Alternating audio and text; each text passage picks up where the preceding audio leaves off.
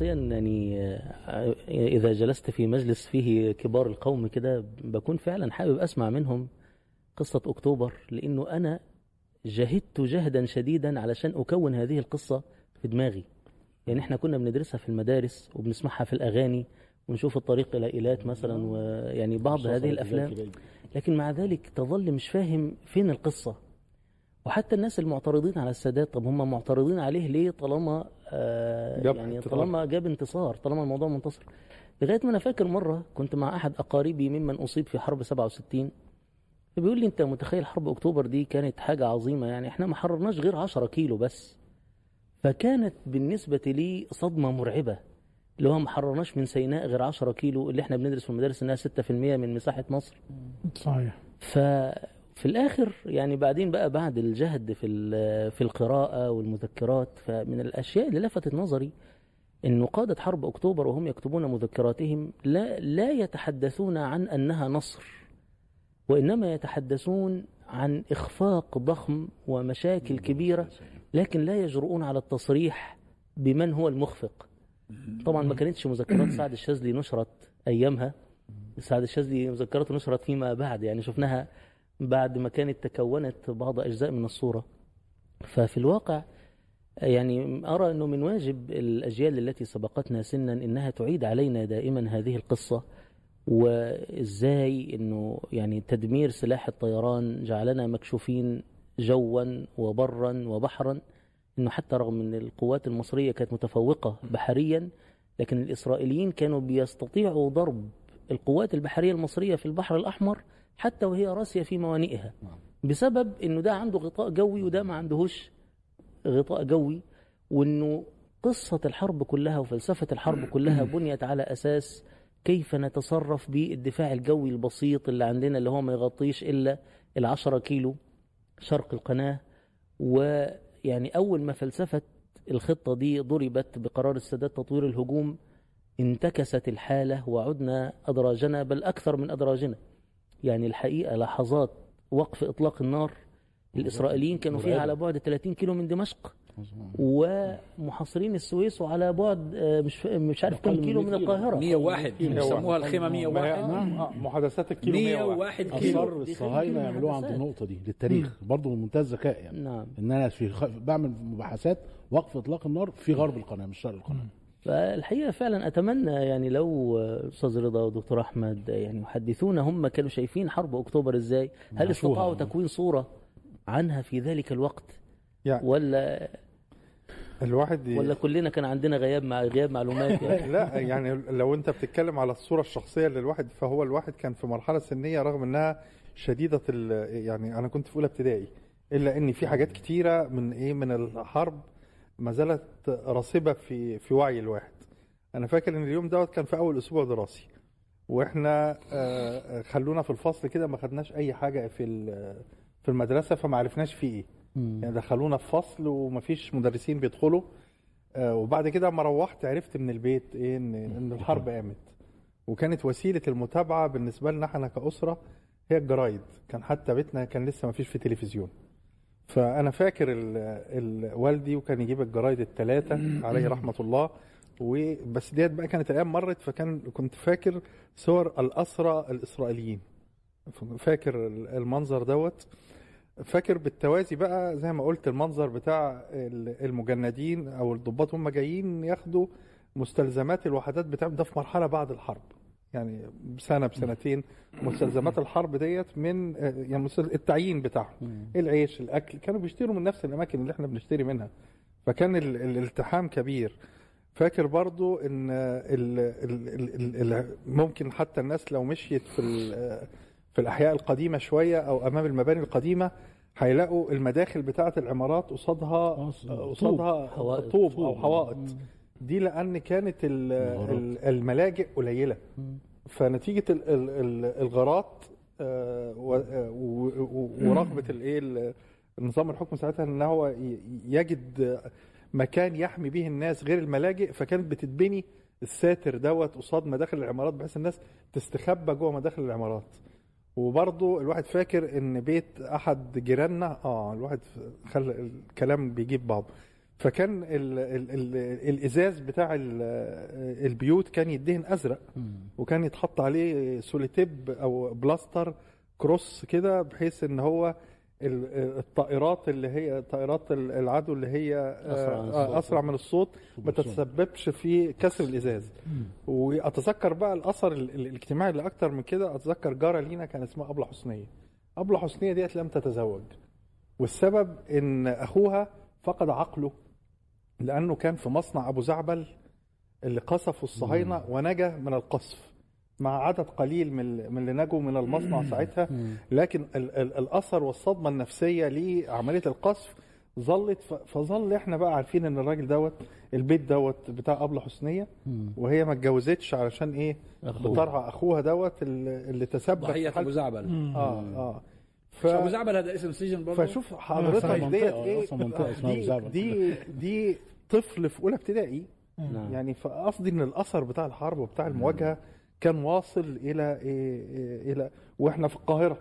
يعني إحنا ما كناش في آه وكان إحنا السكني كان في النعام فكان في آه، مبنى اسمه المستعمرة. فالمستعمرة دوت إيه دوت مكان سكن كده في مثلا آه، مئات الشقق. لكن الشقق دي عبارة عن إيه عن أوضة وصالة. أوضة وصالة آه، وعدد كبير جدا وأشبه منظره بعنابر السجون. يعني بمعنى إيه؟ إن هي ال- ال- ال- البلكونة أو الطرقه الداخلية موحدة وبيوت ال- يمين وشمال البيوت. كلها شمال ويمين وبتفتح على الإيه؟ على على طرقة واسعة كده يعني. وكان إحنا آه، كان زميل دراسة ليا كان كن آه، يعني كان في نفس الفصل معايا. فلما كنت أروح أزوره فما كانش هو ال- ال- البيت عبارة عن أوضة وصالة. آه، فدوت ال- يعني الحرب والمواجهة كانت مسمعة عند آه، عند كل أسرة وكل بيت. وأتذكر برضو حكاية الايه إن ال- الحرص يعني لما كنا نسمع عن حد آه، آه، إحنا كطلبة في المدرسة حد ده ابن شهيد أو آه إحنا كان كان ليها زميلة في ال- في الابتدائي والدها شهيد. فلسه متذكر اسمها لغاية دلوقتي.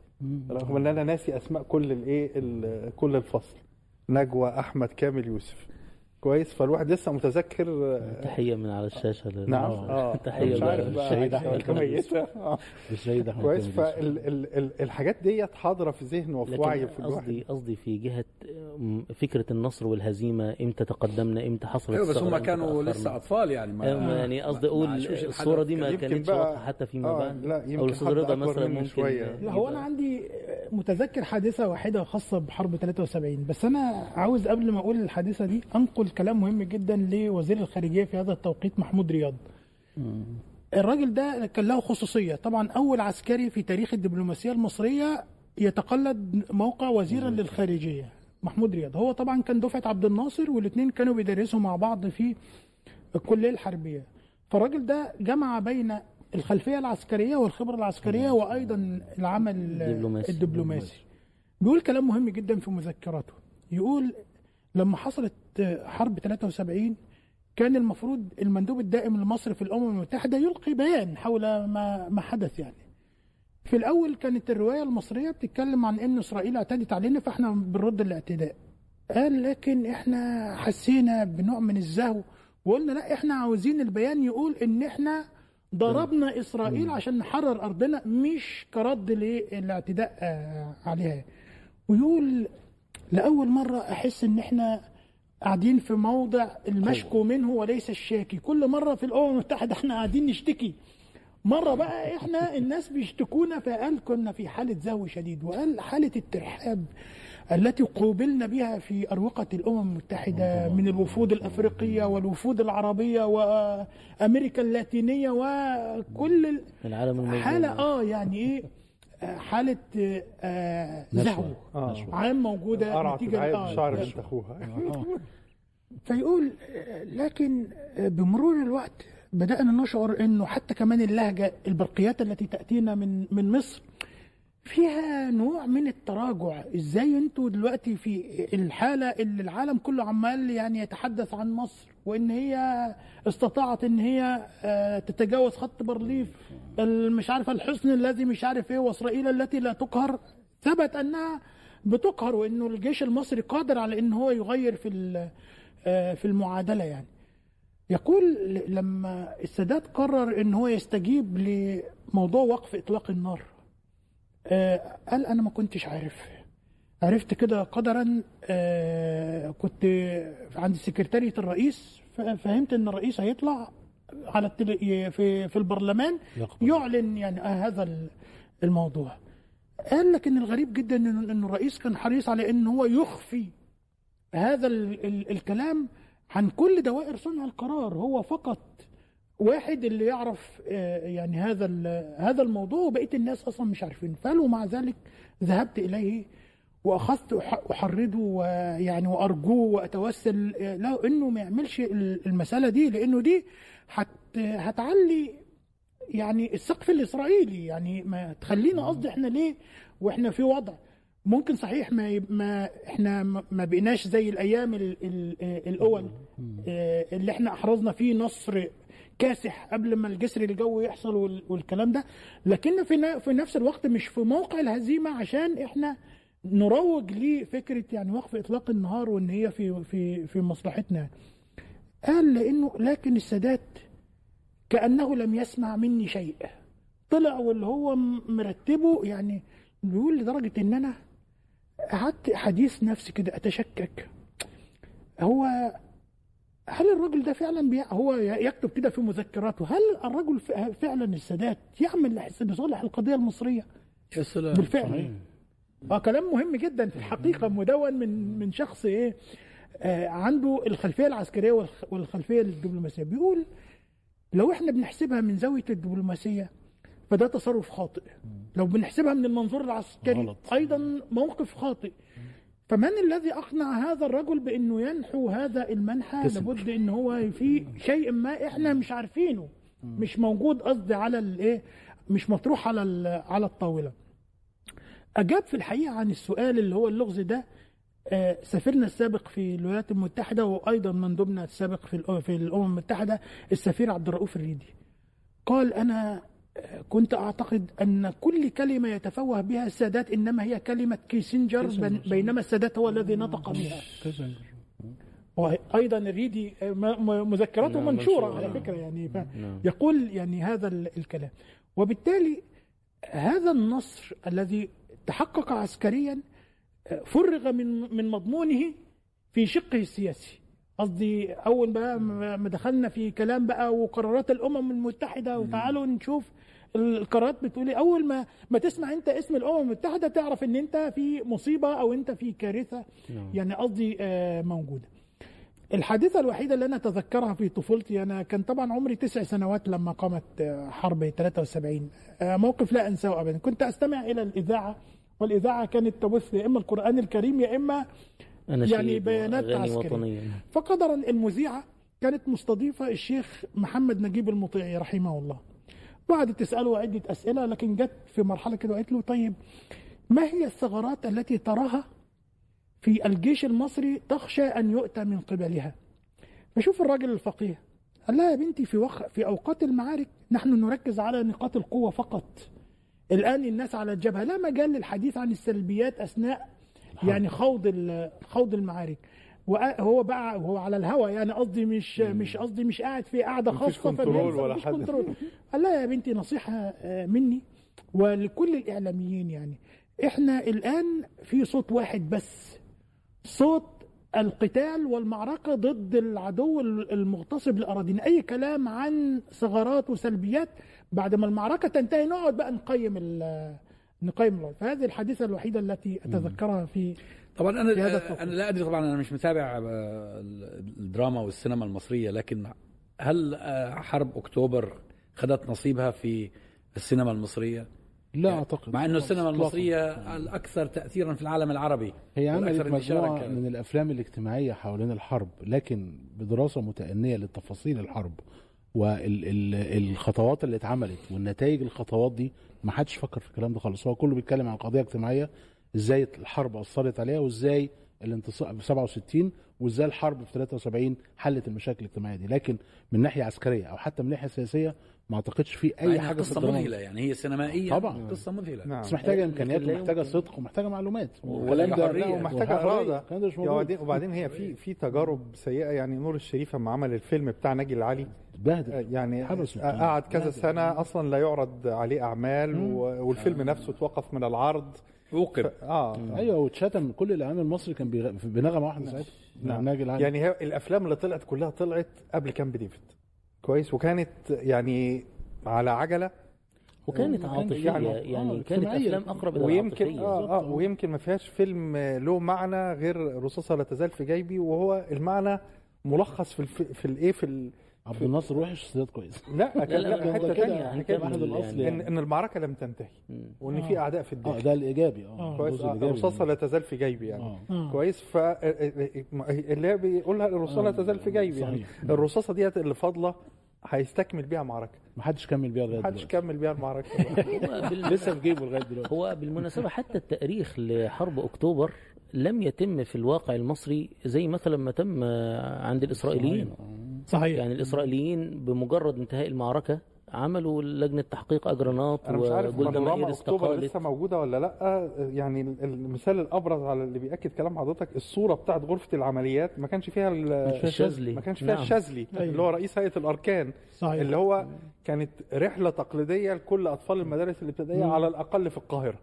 كويس إن هم يروحوا فيشوفوا غرفة العمليات فشايفين آه، قادة أكتوبر كلهم من غير من. غير أهم شخصية فيهم. آه. اللي هو سعد الدين الشاذلي. نعم شوف هو بالنسبة يعني يا ريت الموضوع هو بس اقتصر على إن مفيش آه، سرد ده في تاريخي. تزوير كمان. لا في تزوير. نعم. أيوة. صحيح. شوف الصهاينة آه، لأنه هو الكيان الصهيوني معمول على النسق الغربي والأوروبي بالذات. كل شيء يوثقونه. آه، وحتى عندهم قانون إنه بعد 30 سنة أو 50 سنة بتطلع الوثائق. و... و- وربما يعني هذا واحد من أسباب تمكنهم. بقائهم. نعم. في أسباب كثيرة أخرى. لكن آه، أنهم فيما بينهم في منظومتهم يتعاملون آه، بدرجة معقولة من الاحترام نعم. لذواتهم وال... لتاريخهم لرسالتهم لما يريدون أن أن يحققوه. وطبعا للأسف هذا غير مفقود. موجود ولا في مكان في. العالم العربي. مفقود. هو الع- العسكر أعتقد لو فقدوا الميزة دي عندنا هتبقى مشكلة كبيرة جدا. يعني السادات والجيش الثالث متحاصر في في نوفمبر. جايب رئيس مجلس الشعب آه، جايب رئيس الأركان أعتقد أو قائد الجيش وزير الدفاع الثالث تقصد. أو وزير الدفاع. ويقول له هل الجيش الثالث اسمه وزير؟ الحربية بالمناسبة. آه صحيح اتغير بعد كده. يقول له هل الجيش الثالث متحاصر؟ وكل العالم عارف. يقول له لا يا آه فندم آه في. مجلس الشعب. مجلس الشعب. يعني أو على, التل... على. الهواء مباشرة. جابوا يكذب يعني. جابوا آه يكذب. لا ده هو عارف الفيديو ده موجود على اليوتيوب. موجود يعني. آه. فالنموذج ده هو نموذج اللي يقدر العسكر يتعايش معاه. خداع كامل لل- للشعب. دايما إحساسه إن الخارج عدو وإن إحنا الأصح دائما. وال- والحقيقة النموذج ده ماشي مع المجتمع المصري. يعني تعليم سيء ومفيش إعلام جيد فالعقل المصري مشوه بحيث إنه بيقبل المعلومات الخطأ اللي بتيجي على طول. هو لأنه. المسؤول يعني قارن حضرتك بين الموقف دوت وبين اللجان اللي بتحصل لم- للمحاسبة آه. في أي دولة من الدول بتخوض معركة ويحصل فيها اخفاق آه. كويس؟ ده مجرد إن هو جاب قائد خلاص. الجيش وسأله على لا، الهواء. مباشرة هل فعلا الجيش مت- لا يا فندم كله تمام. كله تمام. أي مشكلة في البلدان الديمقراطية بنعمل لها تحقيق. عندنا الآن في بريطانيا عاملين تحقيق على تعامل الحكومة مع الكورونا. وهل تعاملت بما يستحق سواء سلبا أو؟ ايجابا. هي تجربة مر ال- المجتمع مع انه الكورونا. يعني خبط بالناس في كل العالم يعني لكن هم بيعتبروا إنه لا. الحكومة كان لازم ربما لازم نعرف الحكومة تعاملت صح ولا ما تع- ما تعاملتش صح. صحيح. هو شعور المسؤول في البلدان العربية وحسب مستوى المسؤولية بالحصانة من المساءلة والمحاسبة. خليه يعمل اللي هو عاوزه ولا هو سائل. نعم. حاجة زي كده دي جريمة. واحد يجيب واحد يكذب في مجلس الشعب قدام الناس كلها ده المفروض حاسب عليه تاريخيا يعني واخلاقيا. وقانونيا لكن آه، هرجع تاني الواحد عشان ال- ال- ال- ال- المدني اللي كان في حرب أكتوبر.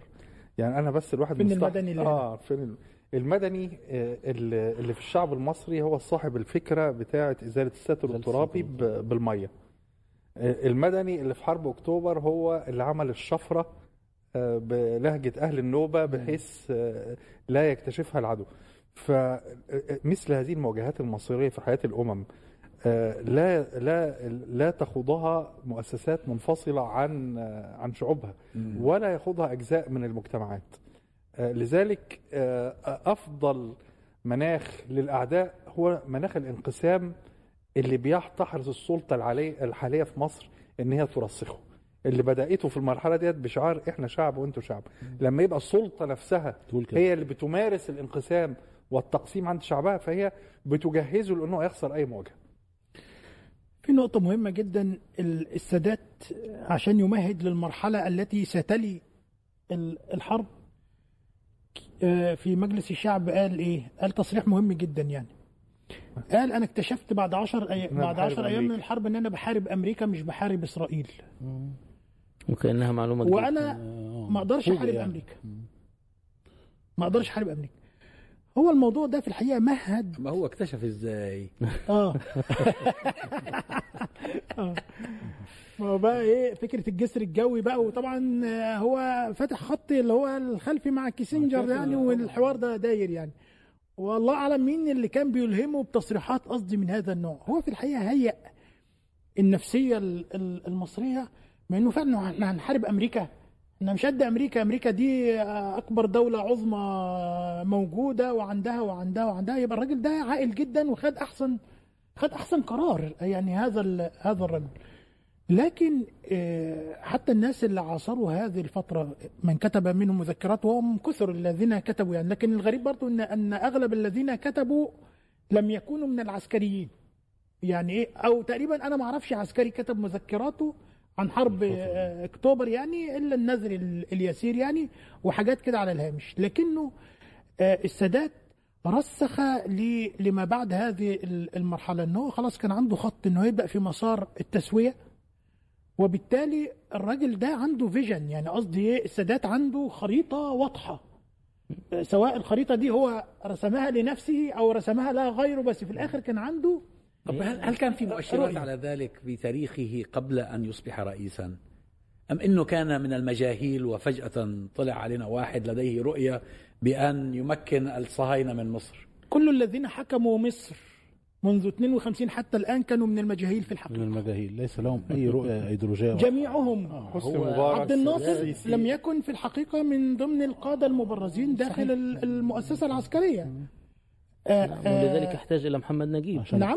لنجيب ولذلك- صحيح. ولذلك نجيب. يجيبوا محمد نجيب عشان الثورة تنجح يلاقوا في حد كده عليه القيمة موجود فالناس قصدي تقتنع بيه يعني في ال- في الآخر يعني ورفضوه بعد أن نعم. انتهى آه، بالضبط. دوره خلص فلا عبد النا... حتى السادات كان بينظر لي داخل أروقة ال- الناصريين يعني أو بقايا العهد ال- الناصري قبل ما هو يعمل بقى ين- ينقلب عليهم ويعمل ثورة ال- التصحيح كانوا بيصفوه ب البكباشي صح. نعم ليه؟ البكباشي صح. آه بي- أيوة بالظبط كده. كل حاجة كل حاجة. تمام وصح وكده. فواحد ما كانش ليه أي 30 لازمة السادات. وبعدين السادات لما جه برضه آه لما جه يختار اختار قصدي واحد بمواصفات أيضا معينة. لم, لم يكن الأبرز قصدي في المؤسسة العسكرية في هذا. حتى السيسي نفسه كان آخر واحد في المجلس العسكري. لكن الذي يدير المشهد في الحقيقة في الوضع ال- ال- الدولي والإقليمي يعني. قصدي آه، مؤخرا هو في الحقيقة يعني عامل اسكان كامل لمصارين المؤسسة العسكرية فعارف إن هو في اللحظات التحول هو. الكبرى هو مين بالظبط ولذلك إحنا ما لقيناش مثلا مقاومة من المجلس العسكري لاختيار السيسي إن هو اللي يصعد للواجهة. فين بقى قيادات المجلس العسكري؟ وهو احترام الرتبة فين آه هو كان السن؟ آخر واحد فيهم. هو رقم كان رقم 19 في المجلس العسكري في 18 واحد قبله.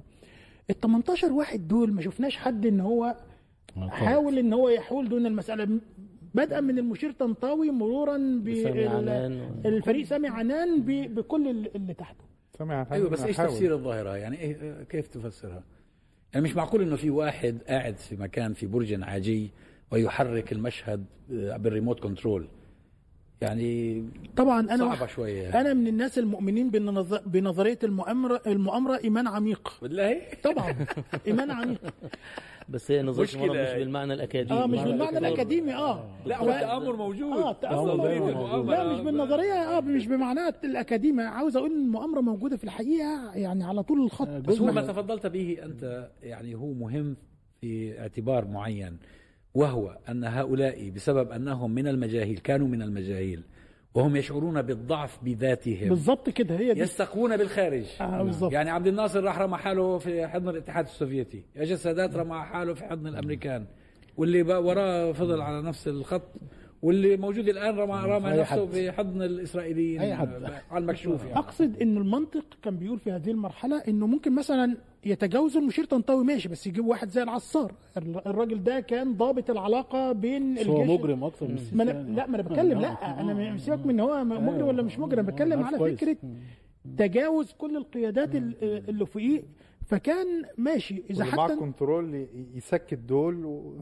بالظبط لا بس احتمال في حالة السيسي التمويل الاماراتي السعودي هو لعب دور في ذلك. ربما هم وقع اختيارهم اختيار عليه. يعني كيفية لا اختياره أنا قصدي لعبها اللي الدور الأكبر بيها. في الموضوع. آه، إسرائيل. أكتر من ال- من من الإمارات آه، ما وال- هي والسعودية. إسرائيل والسعودية والإمارات في نفس النادي آه في نفس النادي بالظبط نفس يعني النادي يعني هم بينسقوا مع بعض. هو برضه بالنهاية آه، يعني أن ربما في مساحة وسط آه، فكرة التآمر موجود لكن آه، مسألة 100% كان يعني. كامل يعني آه، ممكن 100% أختلف معاها. لكن خلينا أقول هو القيادات المرشحة لوراثة بلد مثل مصر مثلا لو إحنا عديناهم هنلاقيهم مثلا 50 واحد مثلا يعني. صحيح. فليس صعبا إنك تعمل دراسة للخمسين واحد. يعني ليس صعبا إنك تفتح علاقات مع هؤلاء الخمسين نعم. وبتختبر عبر المواقف المختلفة مدى قدرة هؤلاء على التنازل. وهذا ليس جديدا. أنا صحيح. أتذكر من أيام يعني محمد علي كان مجهول. محمد علي والله كان مجهول قبل 200 صحيح. سنة لما حكم مصر كان مجرد قائد فرقة في الجيش العثماني اللي جت خدت مصر بعد الحملة الفرنسية. ومع ذلك تجد في مذكرات الفرنسيين وما نقله عنهم المؤرخون بعد ذلك أنه نابليون أوصى بضرورة أن فرنسا تجد لها صديقا في مصر بعد ما فشلت الحملة الفرنسية. صحيح وبالفعل نشأت علاقة بين القنصل الفرنسي بالإسكندرية مع هذا الضابط محمد علي. ثم تم تصعيده هو طبعا بذ- بذكائه الفطري ودهائه وقدرته على التلاعب في لحظات الفوضى. لكن هذا التقرير الذي كان عند القنصل الفرنسي رفعه إلى السفير الفرنسي في الأستانة سبستياني فكان هناك إرادة دولية لتصعيد هذا الرجل. فإحنا بالذات بالذات يعني مثلا لما بنقرأ في كتب زي ثورة يوليو الأمريكية أو عبد الناصر ولعبة الأمم أو غيره فأنت بتلاقي إنه في تركيز على عبد الناصر من قبل ثورة يوليو. صحيح. وحتى أحد المسؤولين كان آه، بيقول يعني عن عن عبد الناصر وكان مقدم ساعتها يقول له هذا هو رئيس مصر القادم. أيوه. وده شيء لا يصدق في ذلك الوقت. يعني أنت لما تسمع مذكرات سعد الشاذلي أو حتى جمال حماد صحيح. هو بيقول لك أنا لو عرفت إن عبد الناصر هو آه، رئيس الضباط الأحرار ما كنتش هنضم له أيوه. ده واحد زي زيه يعني. آه. فكون إنه بعد كده يأتي السادات من مجلس قيادة الثورة اللي هم بقوا بقى 17 أو 19 فالسكيل أو يعني دائرة ال- البحث صارت أقل خصوصا مع ذهاب الكبار بقى اللي هم زكريا محي الدين وخالد محي الدين وطبعا يوسف. صديق راح زمان. فما بقاش غير هو وحسين الشافعي أنا فاكر الأستاذ جلال كشك في مجلة أكتوبر كان له مقال وهو بيقول إن ثورة التصحيح اللي عملها السادات ثورة لا يمكن تفسيرها عقليا مم. يعني انت إزاي عندك وزير الداخلية ووزير الحربية و... و... عجيبه يعني جدا طبعا وبتاع الاتحاد الاشتراكي يعني انت؟ بتتكلم على شعراوي جمعة وعلي آه. صبري الناس اللي كانت ماسكه. البلد فقال لي أن يد الأمريكان كانت فوق أيديهم مم. ده ده تعبير جلال كشك عن الموضوع مم. وأنا أتذكر في لما اختار الرئيس مرسي السيسي وأزيح طنطاوي والأمور تمت بسلاسة كانت مستغربة وإلا فمرسي نفسه ما عرفش يزيح النائب العام النائب العام ده لا يساوي شيئا أمام طنطاوي وعنان يعني موازين القوة تقول إزاي الأمور دي. تمت بسلاسة. وهو ما عرفش يزيل النائب العام اللي هو ملوش لازمة أصلا يعني